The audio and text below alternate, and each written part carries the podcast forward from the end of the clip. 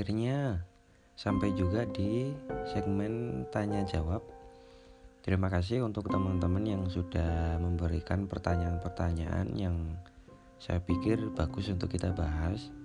Cuma ya karena banyak sekali yang masuk, jadi kita harus antri, harus kita pilih mana yang lebih dulu bisa kita bahas dulu. Saya harap bisa sabar untuk menantikannya di pembahasan episode selanjutnya. Untuk sekarang kita akan menjawab pertanyaan yang masuk mengenai jati diri. Pertanyaannya seperti ini.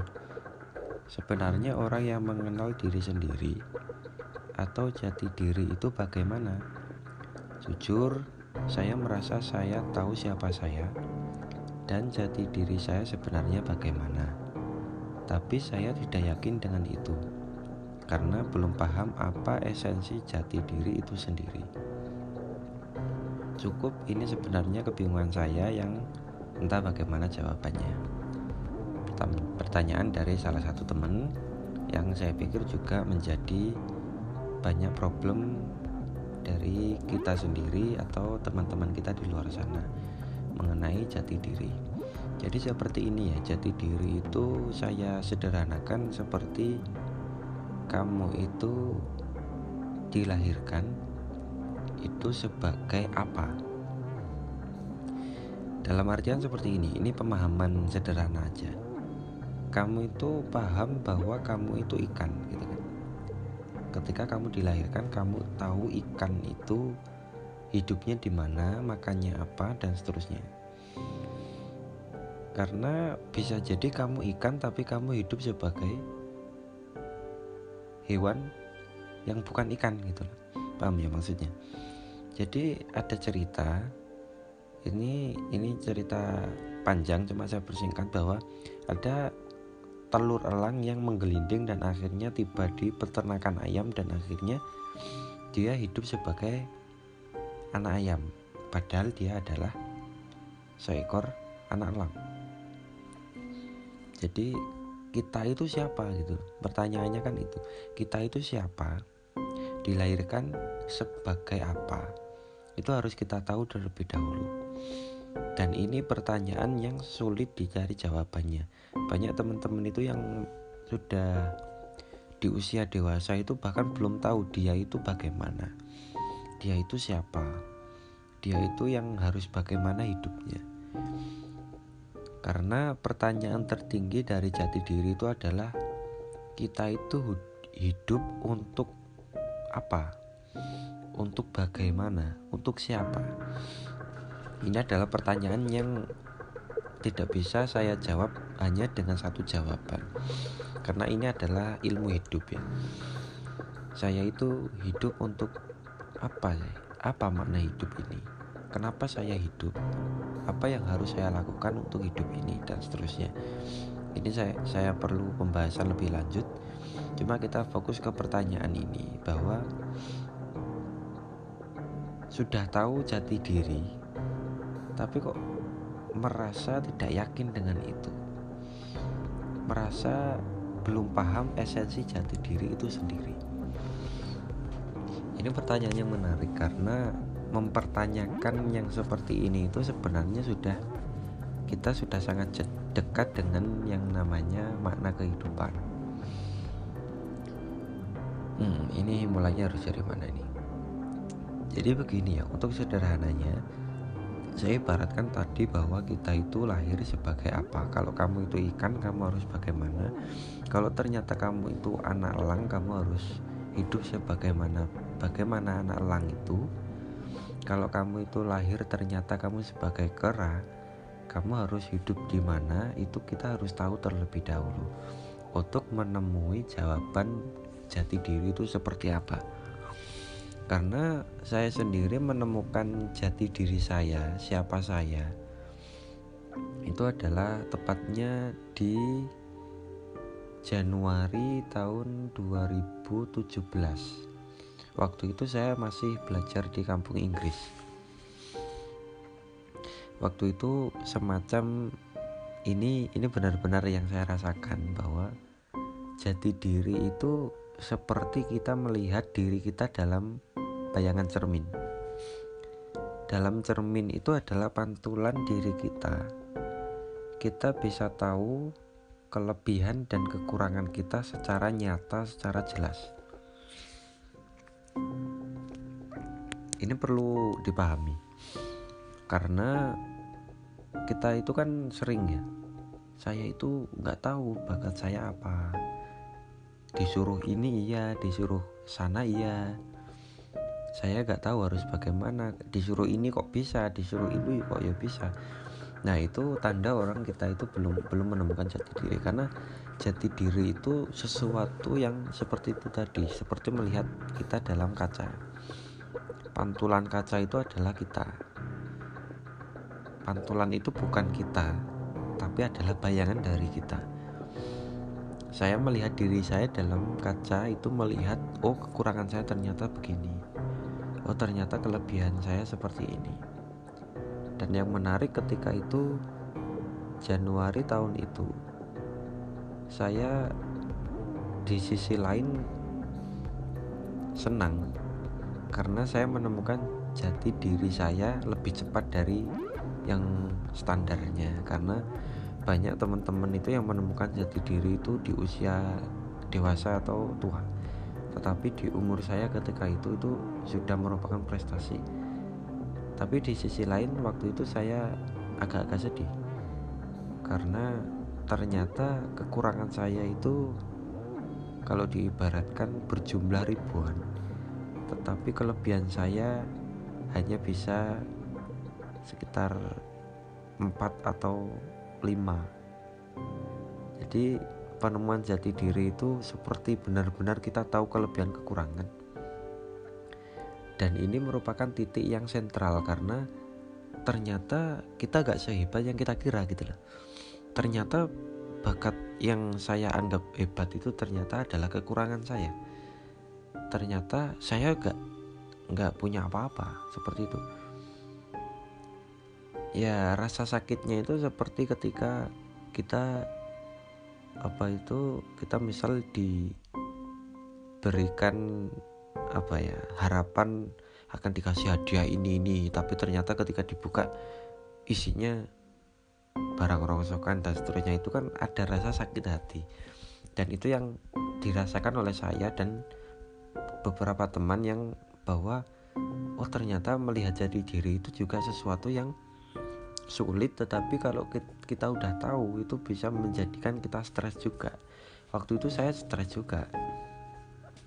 Mengetahui bahwa diri saya seperti itu tapi saya bisa bangkit bisa kembali semangat karena bagaimanapun saya harus syukur. Nah esensi dari jati diri itu adalah kita itu tahu dengan diri kita kekurangan dan kelebihan kita yang seperti itu itu kita bawa ke mana?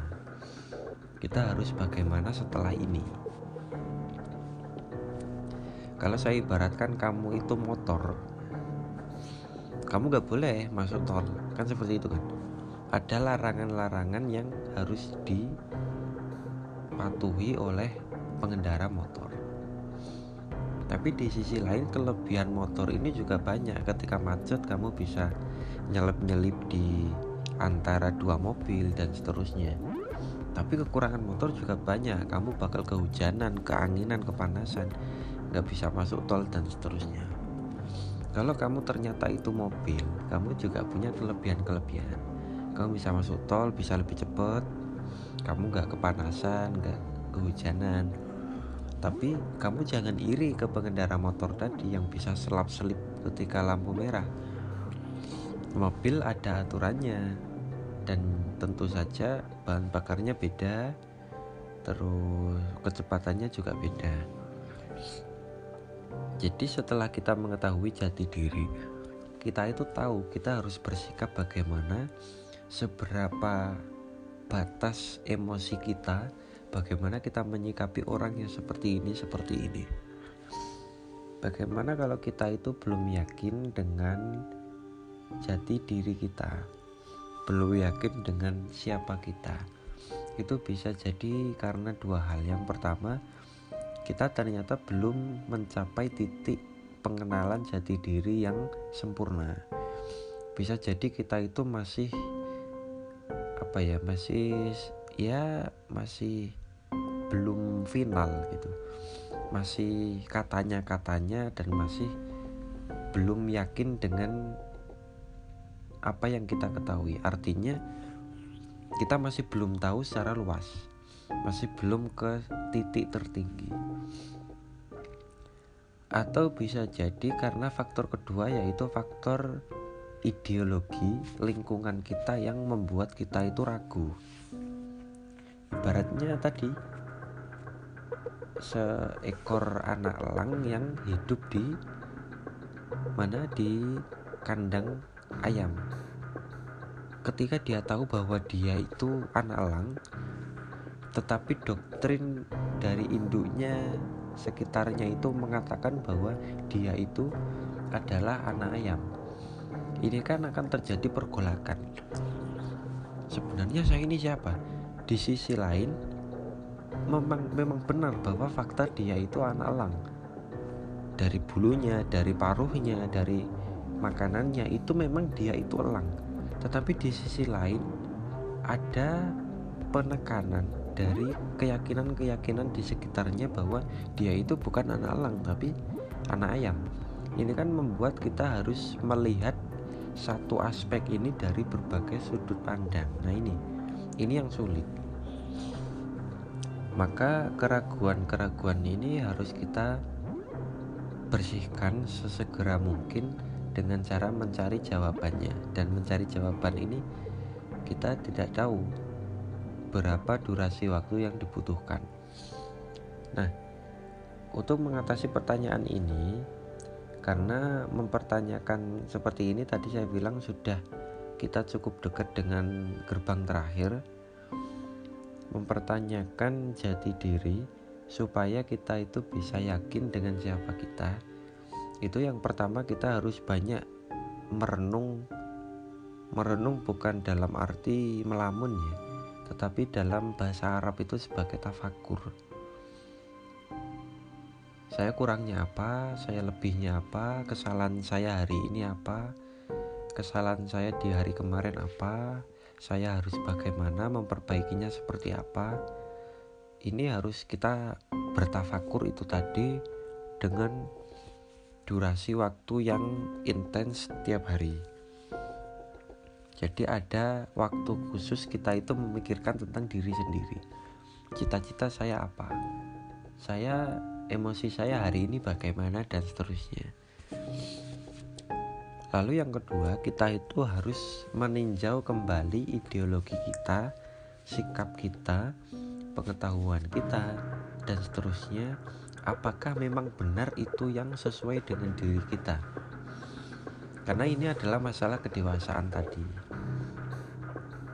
kita harus membuang sisi ego egoisitas membuang sisi eh, apa itu fanatis terhadap sesuatu karena kan kita itu bisa jadi suka pada suatu hal padahal itu belum tentu baik dengan kita. Dan sesuatu yang baik terhadap kita itu belum tentu kita sukai. Dan ini adalah sesuatu yang rumit gitu kan? Makanya untuk masalah jati diri ini saya pikir apa yang saya sampaikan ini belum tentu cocok dengan yang kamu aplikasikan pada dirimu cuma ini adalah saran yang bisa jadi membantumu untuk menghadapi yang seperti ini gitu loh. Saya juga pernah mengalami problem seperti ini dan jawabannya adalah yang saya utarakan pada episode kali ini. Saya pernah di titik mempertanyakan hidup, titik ragu dengan diri saya dan seterusnya, tapi saya bisa melewatinya dengan cara yang sudah saya jelaskan dari awal. Maka saya saranin untuk banyak-banyak merenung, merenung dalam arti tadi tafakur, banyak minta pendapat dari semua orang yang kita temukan, baik itu anak kecil, dari senior, dari apa teman sebaya, dari guru, dari teman kerja, kita itu harus banyak-banyak minta banyak pandangan dari berbagai orang. Dan itu akan membuat kita itu mendapatkan beragam jawaban. Nah, itu kita bisa mengambil mana yang sesuai dengan diri kita. Sesuai ini saya ulangi, sesuai dalam diri kita itu tidak mesti kita sukai, tidak mesti kita cocok gitu kan. Kita harus melihatnya secara objektif, bukan subjektif. Bisa jadi hal yang baik belum tentu kita suka dan belum tentu yang kita sukai itu juga baik. Ini kok bulat ini gimana ini jelasinnya ini intinya kita harus tahu dari berbagai sudut pandang ya kalau kamu merasa bingung dengan penjelasan saya ya ya memang ini memang membingungkan tetapi kalau kamu paham saya pikir hmm, ya kamu harus bersyukur untuk itu karena bagi kamu yang belum menemukan jati diri saya hanya bisa berkata jangan capek untuk terus mengeksplorasi dirimu sendiri. Kamu harus benar-benar tahu hingga merasakan sensasi itu tadi melihat dirimu sebagai bayangan dari cermin. Dan untuk kamu yang merasa sudah menemukan jati dirimu tetapi belum yakin kamu harus segera menghapus keraguan-keraguan supaya kamu tidak tenggelam dalam jurang keraguan itu tadi. Karena orang yang ragu ini bahaya. Kita bisa terdoktrin kita bisa tenggelam dalam pertanyaan yang tidak berdasar itu tadi. Kita harus yakin terhadap diri kita sendiri dengan mencari jawaban yang sebisa mungkin kita mencarinya baik untuk episode kali ini saya pikir cukup dulu untuk masalah jati diri saya pikir juga masalah ini harus kita jelasin di episode selanjutnya yang lebih detail. Semoga ada waktu bagi saya untuk menjelaskannya. Tapi saya ingin mengucapkan terima kasih bagi yang sudah selama ini mendengarkan apa yang saya sampaikan. Juga terima kasih untuk teman-teman yang sudah mengirimkan pertanyaan melalui DM di Instagram saya at Masadip 97 atau diketik aja Luffy di Amruwah sebagaimana nama podcast saya. Saya tunggu pertanyaan-pertanyaan yang menarik dari kalian apa pun pertanyaannya saya usahakan untuk menjawabnya. Terima kasih, jangan lelah belajar, jangan lelah untuk mengenali diri kita sendiri, mengenali lingkungan kita, mengenali alam ini. Kita terus belajar karena belajar tidak terbatas pada ruang dan waktu, tidak terbatas kepada ruang kelas, kita belajar kepada semua hal demi dirimu dan demi orang yang kita sayangi. Terima kasih dan sampai jumpa.